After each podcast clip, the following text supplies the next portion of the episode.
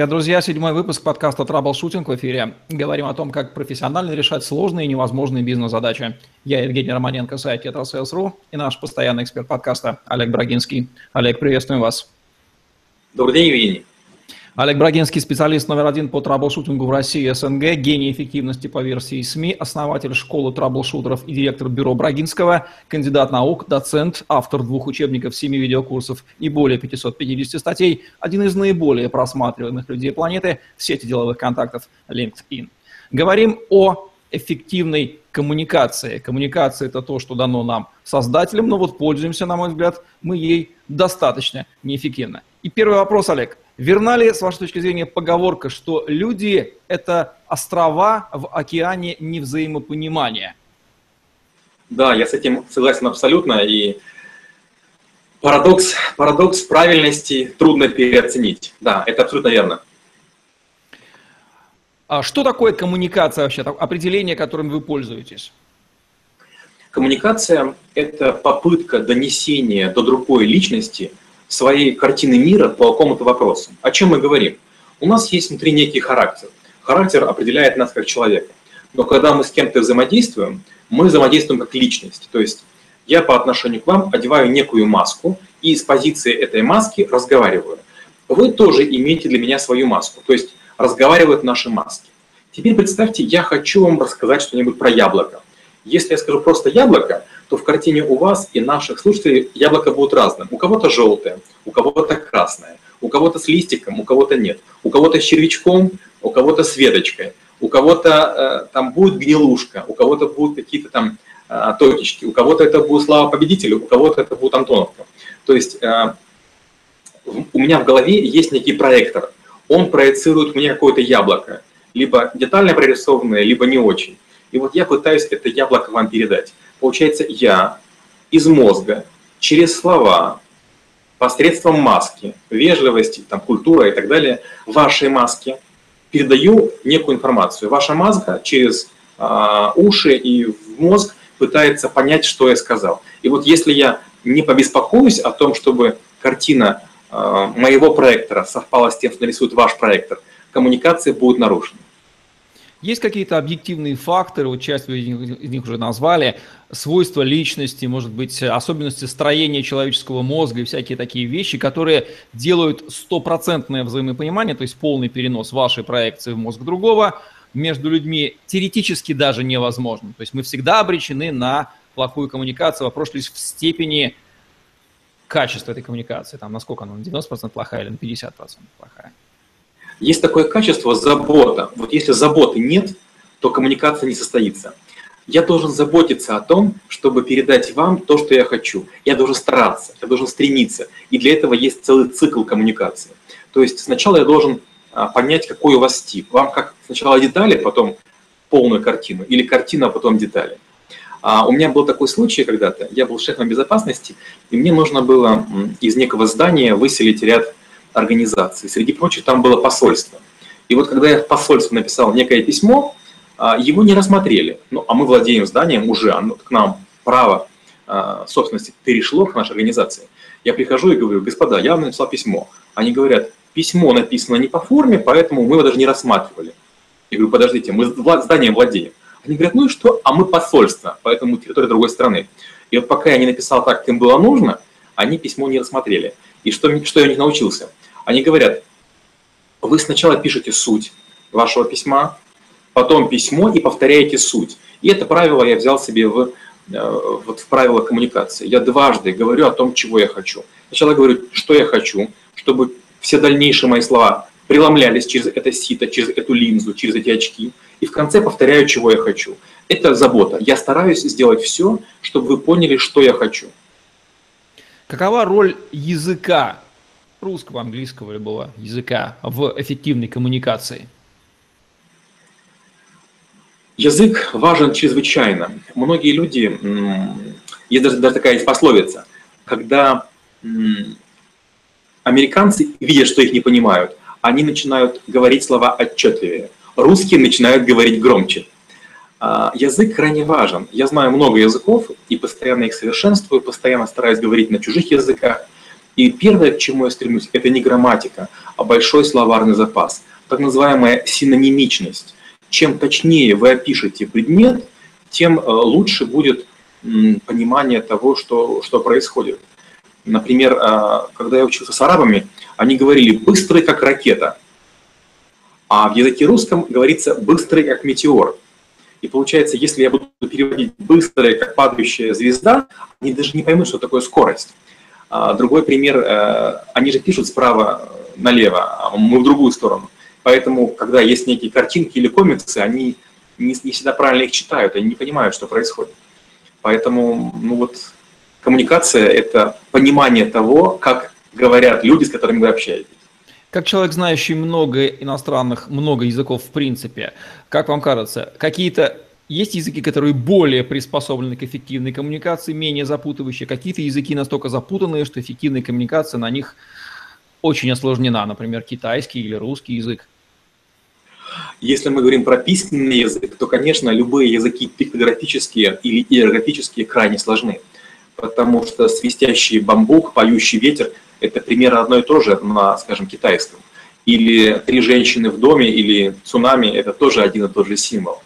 А с другой стороны, есть языки, которые крайне системные, крайне точные. Например, как говорят немцы, они говорят «es ist eine Wagen», это есть один автомобиль. Когда мы говорим «вот машина», какая машина, швейная, легковая, ну, масса вариантов. А другой пример, опять же, американский, но скорее даже не язык, а способ построения предложений. Не английский, а именно американский. Они а, так дробят конструкции, заботятся о том, чтобы в одном предложении было не более чем одна новая мысль. Они заботятся о том, чтобы постоянно называть вещи своими именами. Они постоянно не устают повторять, что я имел вот это. Понимаете? Мы люди, скажем так, э, монокультуры. А, мы не так часто перемещаемся. А, скажем, американцы, из-за того, что многие часто ездят, они все время говорят, на нашем диалекте это будет так а вот, скажем, в Чикаго сказали бы так, а в Нью-Йорке говорят вот так. То есть они очень много извиняются, очень много переспрашивают, очень, очень много, очень много пере, перепроверяют. Интересно в этом плане японцы. Для японцев крайне важна культура языка, чистота языка, и бывает так, что они тоже дважды или трижды по-разному говорят одно и то же. И это бывает даже странно. Они бьют какое-то сложное предложение, скажем, в договоре, на маленькие части. И говорят мы. Мы это такая-то компания, Окинава там Motors. Вы, это там Олег Брагинский, школа трэблшутеров. Хотели бы, хотели бы, это означает, что в течение месяца мы хотели, мы хотели бы проект завершить. То есть получается, что есть языки, которые ориентированы именно на достижение высокого уровня коммуникации. А какова роль способа передачи сообщения? Письменно либо устно это делается? Это зависит очень сильно от человека. Каждый из нас имеет несколько личностей. Личность, которая пишет, а, личность, которая говорит или делает презентацию. Разные люди сильны, сильны в разном. А, я медленно думаю, поэтому я предпочитаю писать. Я когда пишу, я использую многопроходный механизм. Я сначала пишу канву или рисую схему и постепенно делаю текст. То есть мои тексты обычно лучше, чем моя речь, намного лучше. Говорю я чуть хуже, потому что не всегда удается. Опять же, знаете, есть такая проблема, когда знаешь много языков, ты сомневаешься, как говорить с Москвы или из Москвы, потому что наслаивается и знание белорусского, и болгарского, и, скажем, украинского, и, и других языков.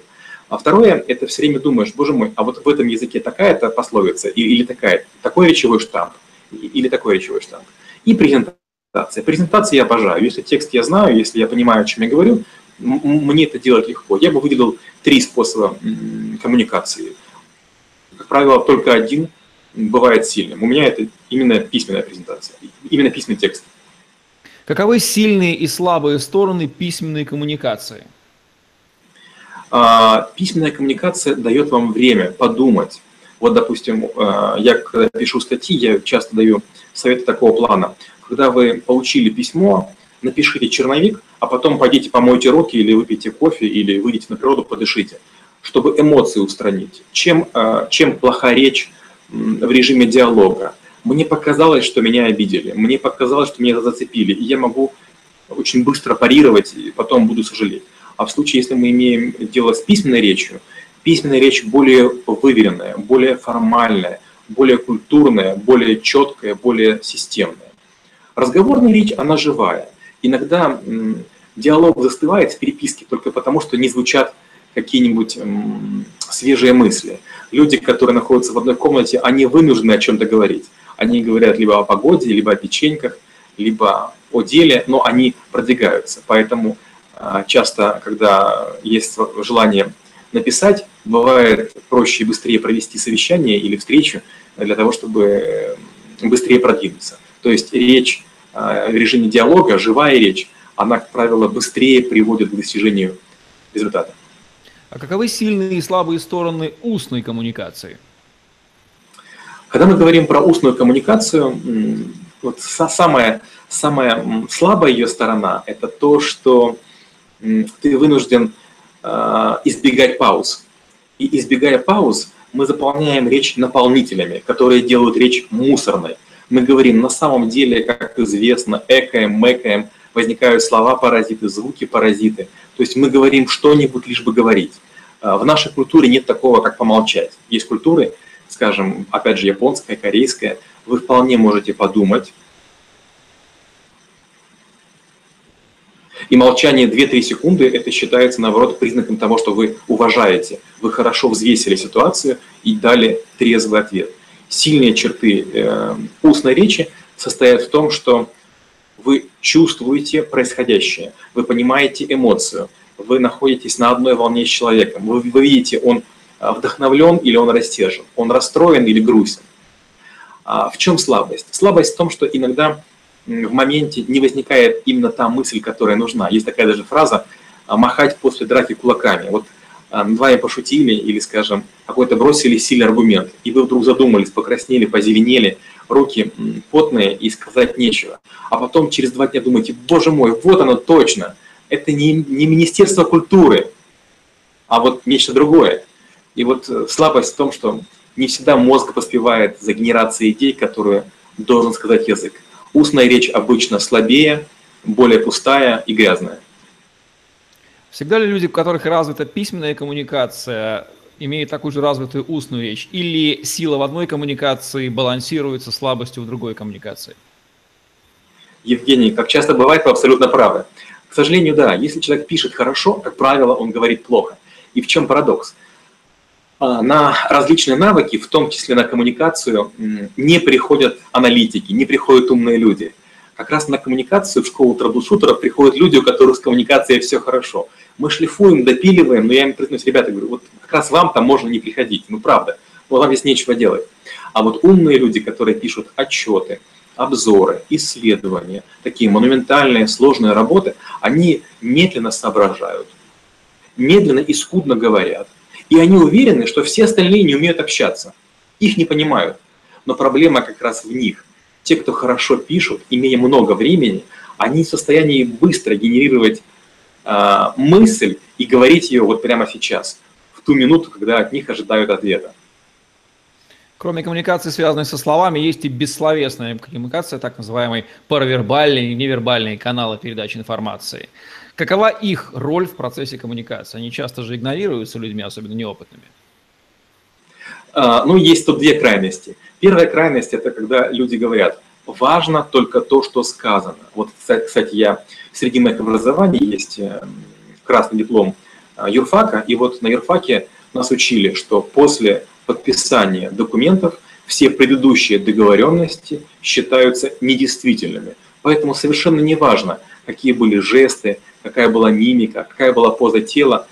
А, Все в конечном итоге ложится на бумагу. И когда поставлена подпись, мы написанному верим. С другой стороны, когда мы имеем дело с более мелким бизнесом, когда мы имеем дело с бытовыми вопросами, конечно, очень важно а, замечать и положение тела, и мимику, потому что есть люди, которые способны нас ввести в заблуждение. Вот есть люди, которые настолько, вот ты им веришь, что потом а, больно разочаровываться. Я даже такую фразу говорю. Чтобы не разочаровываться, не нужно очаровываться. Как правило, мошенники – это те люди, которым ты доверяешь, которые умеют в доверие входить. Каковы пять наиболее распространенных ошибок при письменной коммуникации? Это такие топ-5 ошибок. А, ну, первое – это тон приказательный. Даже если ты начальник и пишешь э, «прошу в срок до», ты как будто бы одеваешь на человека смирительную рубашку. И э, такое приходящее письмо сразу же вызывает отторжение. Это первое.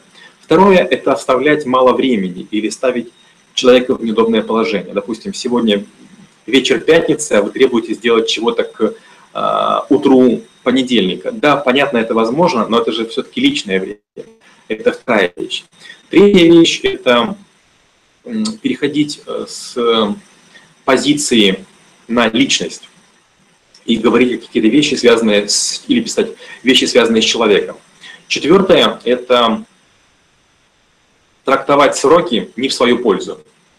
Если я пообещал вам прислать письмо к пятнице, то, скорее всего, вы будете ожидать его в 9 утра. А если я напишу его в пятницу в 23.59, для меня это будет еще пятница, для вас не совсем. Ну и последнее, это, наверное, не говорить спасибо и пожалуйста. Даже если вы с кем-то ругаетесь, даже если он на ножах, вежливость, она все-таки позволяет чуть-чуть сгладить. Она повышает шансы на то, что коммуникация окажется успешной. Каковы пять самых распространенных ошибок при устной коммуникации? При устной коммуникации, опять же, это нарушение, нарушение границ времени и пространства. Это я требую, чтобы немедленно, прямо сейчас ты нечто сделал. Особенно это плохо работает по отношению к девушкам, потому что первое, о чем она думает, а могу ли я в этом платье или в этом наряде пойти туда, куда ты просишь, и сделать то, чего ты хочешь. Это, наверное, первое. Второе – это использование уменьшительно-ласкательных э, каких-то слов или даже кличек в присутствии других людей. То есть, да, допустим, там, для меня, может быть, вы не Евгений Ажека, но если мы сами ведем э, диалог в присутствии других, я должен все-таки говорить с уважением по, по имени и отчеству. Следующее – это, наверное, тон. А, вне зависимости от того, что было до момента а, просьбы, распоряжения, самого акта коммуникации, желательно выдохнуть и сказать все спокойно. Грубым нарушением является продолжать говорить на повышенных тонах а, вот из предыдущего диалога. Следующая ошибка – это тащить ошибки из прошлого в сейчас – то есть, допустим, обычно я опаздывал, и вы мне говорите, Олег, ну вот хоть в этот раз вы можете не опаздывать. То есть получается, что вы мне напоминаете еще раз о том, что я когда-то был неправ. Ну и, наверное, пятая ошибка в устной коммуникации – это человека пытаться спровоцировать. А почему навыки коммуникации в нашем постсоветском обществе так отвратительно развиты?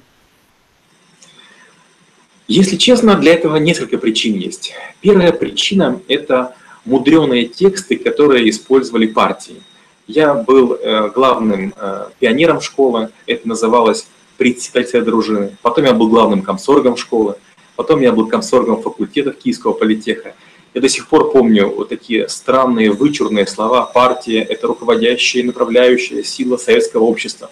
Понимаете, из газет, из телевизора, из выступлений – лились такие сложные обороты, которые были призваны завуалировать суть происходящего. То есть даже сейчас, когда почитаешь и Facebook, и другие газеты, особенно такие старые, они очень деликатны по отношению к власти, они очень тактичны по отношению к власти мужчин. И вместо того, чтобы сказать, у пенсионеров э, не будет пенсии, потому что их украли, они говорят какие-то такие вот небылицы. Э, как следствие, мы не верим средствам массовой информации, мы не верим телевизору, мы не верим газетам, а, мы не верим рекламе. Мы настолько привыкли не верить слову, услышанному, прочитанному или написанному, что коммуникация – это такая штука, которая стала требовать доказательства. Я все время в таких случаях такую привожу аллегорию. Было время, когда вот кочевники в пустыне, встречаясь, обменивались молоком. И для того, чтобы не отравили, они носили серебряное кольцо. А элементом отравы тогда был мышьяк. И вот надо было пустить струю молока по пальцу, по кольцу. И если не было а, серо, серо-синего следа, молоко не отравлено, потому что отравить было естественным и обычным. У нас сейчас обмануть является естественным и обычным. Именно вот на территории а, стран, где была насильственная пропаганда, насильственная коммуникация. Как эффективно контролировать, воспринято ли сообщение адресатом и понято ли оно им верно? Для этого есть много методик. Первая методика – это попробовать а, сказать нечто адресату, а потом попросить, чтобы он пересказал своими словами, что ты хочешь сделать. И знаете, когда вы только попытаетесь это делать, а, вы вдруг будете слышать совсем не то, что вы говорили. Это просто парадокс. Ваш мозг генерирует неплохую чистую мысль. Она проходит через язык, слегка искажаясь, чуть-чуть. Потом проходит через чужие уши, опять искажается, и при трансляции в мозг опять искажается. И такой же обратный путь еще трех элементов. Итого получается между э, нашими проекторами внутренними 8, 8 а, загрубляющих сит, через которых проходят не все слова, не все мысли. Поэтому правило первое – попросите другого человека своими словами сказать, а что, что же просили. Второе – запомнить простое правило. За передачу информации отвечает ее носитель. Часто говорят, ты не понял, ты дурак, там, где ты учился. Подождите, если вас не поняли, это значит, вы плохо объяснили. Помните, мы говорили слово «забота»?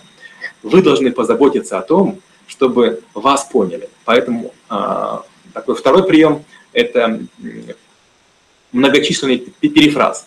Третий – это попробовать э, человека простимулировать, рассказать, а что же и как он будет делать. А скажи, а каким инструментом, а куда ты пойдешь, а кому позвонишь, а к кому обратишься, а как ты получишь телефонный номер, а о чем ты будешь говорить, а что ты хочешь достигнуть. А опять возникают всякие нюансы, потому что в моем понимании, скажем, 5 долларов – это много, а в вашем понимании даже 5 тысяч долларов – это немного. Поэтому много денег, мало денег, а, срок короткий, срок долгий, срочно, не срочно. А, еще одно правило – это жесточайшая формализация. Один вариант – сказать, Евгений, сделайте срочно, а второй вариант – объяснить, почему. Евгений, завтра у нас в 2 часа дня пресс-конференция. Если вы могли бы пожалуйста, в срок до 11 часов дать черновик презентации, с которой будет выступать Михаил, тогда у него будет шанс подготовиться. То есть, да, презентация там в такое-то время, но Михаилу нужно время подготовиться. И когда вы понимаете суть происходящего, скорее всего, у вас все получится. Часто ведь как бывает, человек говорят, ты должен к двум часам дня чего-то сделать. И он опаздывает на чуть-чуть. Ему кажется, что на чуть-чуть. Но после него есть большая цепочка – из-за которой это чуть-чуть приводит к катастрофе. Люди должны знать причину, по которой они должны успеть в срок. Мало того, они должны контролировать, что очередное звено примет. Представляете, я делал некую презентацию, и вы выступаете в Лас-Вегасе. И я вам высылаю ее в 16.59. Но вы уходите из офиса, допустим, за пару минут раньше. Если я не перезвоню вам, не переспрошу, а получили ли вы презентацию – вы ее не получите. Вы будете сидеть в самолете без презентации, будете злиться, переживать, может даже сделать альтернативную. А все почему? Я не позаботился о том, чтобы коммуникация продлилась в будущем. Есть ли какие-то показатели, которыми можно измерить эффективность коммуникации? Да, есть, э, есть эм, такое несложное упражнение, называется «Испорченный телефон» вы берете некую газетную заметку и через цепочку людей, там, скажем, 10-15 человек пропускаете. Ну, вы знаете, как это происходит. А потом зачитывается финальный вариант, начальный, и между ними ничего общего. А потери при коммуникации возникают на шести уровнях. Представьте, рассчитайте, почувствуйте. Первый уровень – это умение информацию сагрегировать. То есть можно так попытаться рассказать нечто, что другие не смогут его исказить. И вот это первый джедайский уровень. Второй джедайский уровень – это контролировать, что то, что вы сказали, то и будет дальше передано. И третий джедайский уровень – это выделить главное. Срок, например, а, дату, место и ответственного. Таким образом, что даже если будет какая-то потеря информации, все-таки большая часть ее дойдет до нужного адресата. Кто такой хороший коммуникатор? Какими качественными свойствами, навыками он обязательно обладает? Хороший коммуникатор – это человек, который правильными красками рисует э, э, точные картины в головах других. Э, у меня частенько бывали споры с дизайнерами. Мне дизайнеры, допустим, говорят, вот кленовый листок выглядит вот так. И показывают э, картинку в интернете. Я говорю, не-не, подождите, давайте пойдем глянем, как выглядит настоящий кленовый листок. Давайте глянем на него физически. Часто мы искажаем что-то только потому, что не ходим в гембу. Гемба – это место, где все происходит, японская фраза. Все, что можно, нужно повторно посмотреть.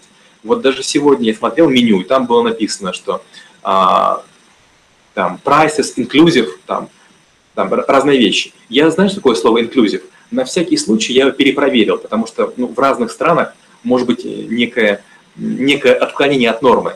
Поэтому надо понимать, что на разных территориях есть разные языки. Если вы говорите с мужчинами, работягами, скажем, это какая-нибудь э, Челябинская область, Кемеровская область или Пермь, нужно говорить сухо, по делу. Если вы разговариваете в Санкт-Петербурге, э, в Екатеринбурге, такие манерные города, нужно говорить красиво, вычурно, э, эстетствовать. Есть ли какие-то правила хорошего тона при письменной коммуникации, хорошей привычки, например?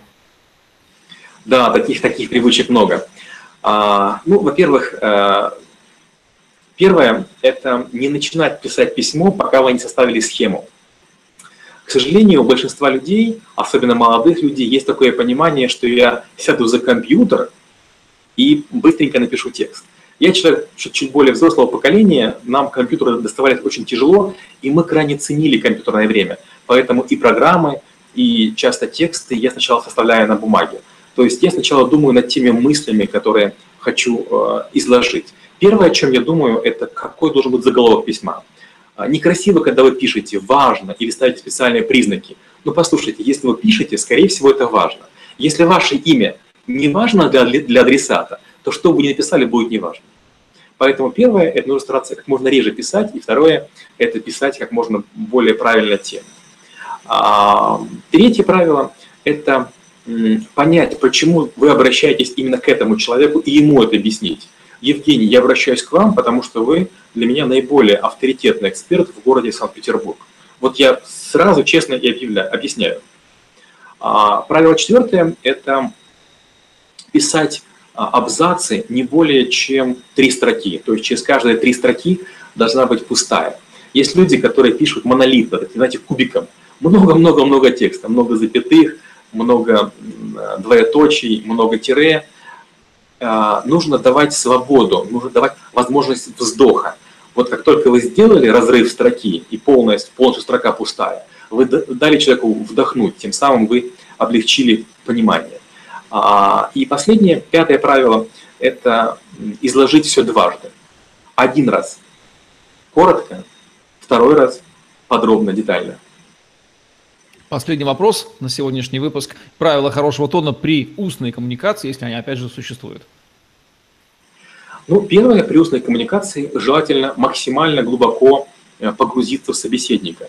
То есть пытаться понять, что думает он, о чем, что чувствует он. Первое правило – это убедиться, что для человека сейчас то, что вы говорите, будет, будет готово к восприятию. Даже когда вот я был э, директором большой компании, я все время говорил, что, коллеги, если у кого-то есть личные дела, сначала решайте их. Потому что если человек занят чем-то другим, более важным, ребенок, кошка, не знаю, он вряд ли будет хорошим работником, вряд ли будет надежным. То есть первое – убедиться, что вас готовы слушать. Второе, надо, надо понять, что перед вами тот человек, к которому имеет смысл обратиться. У него есть полномочия, у него есть ресурсы, у него есть квалификация, у него есть опыт, у него есть время. То есть вы не, не будет так, что вы скажете, а он скажет, вам к следующему окошку. Или вам не ко мне, вам к Пете. То есть первое, второе, вернее, убедитесь, что вы говорите человеком надлежащим. Третье, это нужно иметь у себя в голове понимание, а что вы хотите достичь. Часто, когда мои коллеги кому-то звонят, я говорю, подожди, не поднимай трубку. Ты понимаешь, чего ты хочешь достичь? И часто это бывает не так. Иногда в момент осознания вдруг возникает понимание, что, а, в общем-то, и звонить нечего. А, четвертое – это когда вы общаетесь с человеком, нужно следить за реакцией. У меня есть такой термин «в глазах утонуло». То есть я ожидаю подтверждения, или кивок головы, или, знаете, такое моргание глазами – Человек понял. Бывает, человек обижается, человек сердится, человек невнимателен, человек сомневается и как-то вот колеблется. Вот нужно обязательно убедиться, что ваша мысль утонула, она была принята. И правило пятое – это попробовать с человеком проговорить, что, где и когда возникнет после того, как он попробует сделать то, что вы ему поручили и попросили. Нужно ли добавить какие-то корневые мысли, которые не прозвучали выше к нашей теме? Евгений, вы великолепны. По-моему, все прозвучало. Отлично. Ну тогда мы подошли к финалу, будем завершать наш сегодняшний выпуск. Это был подкаст «Траблшутинг», где мы говорим о том, как профессионально решать сложные, невозможные бизнес-задачи. С вами, как всегда, были Олег Брагинский, Евгений Романенко. Ставьте лайк, задавайте вопросы в комментариях, подписывайтесь на мой YouTube-канал, слушайте нас в постов.fm, следите за ежедневными обновлениями на сайте tetrasales.ru, находите в интернете материалы по хэштегам tetrasales и Олег Брагинский. На сегодня все. Всем отличного дня, оставайтесь с нами. До новых встреч, пока-пока. Спасибо, до встречи через неделю.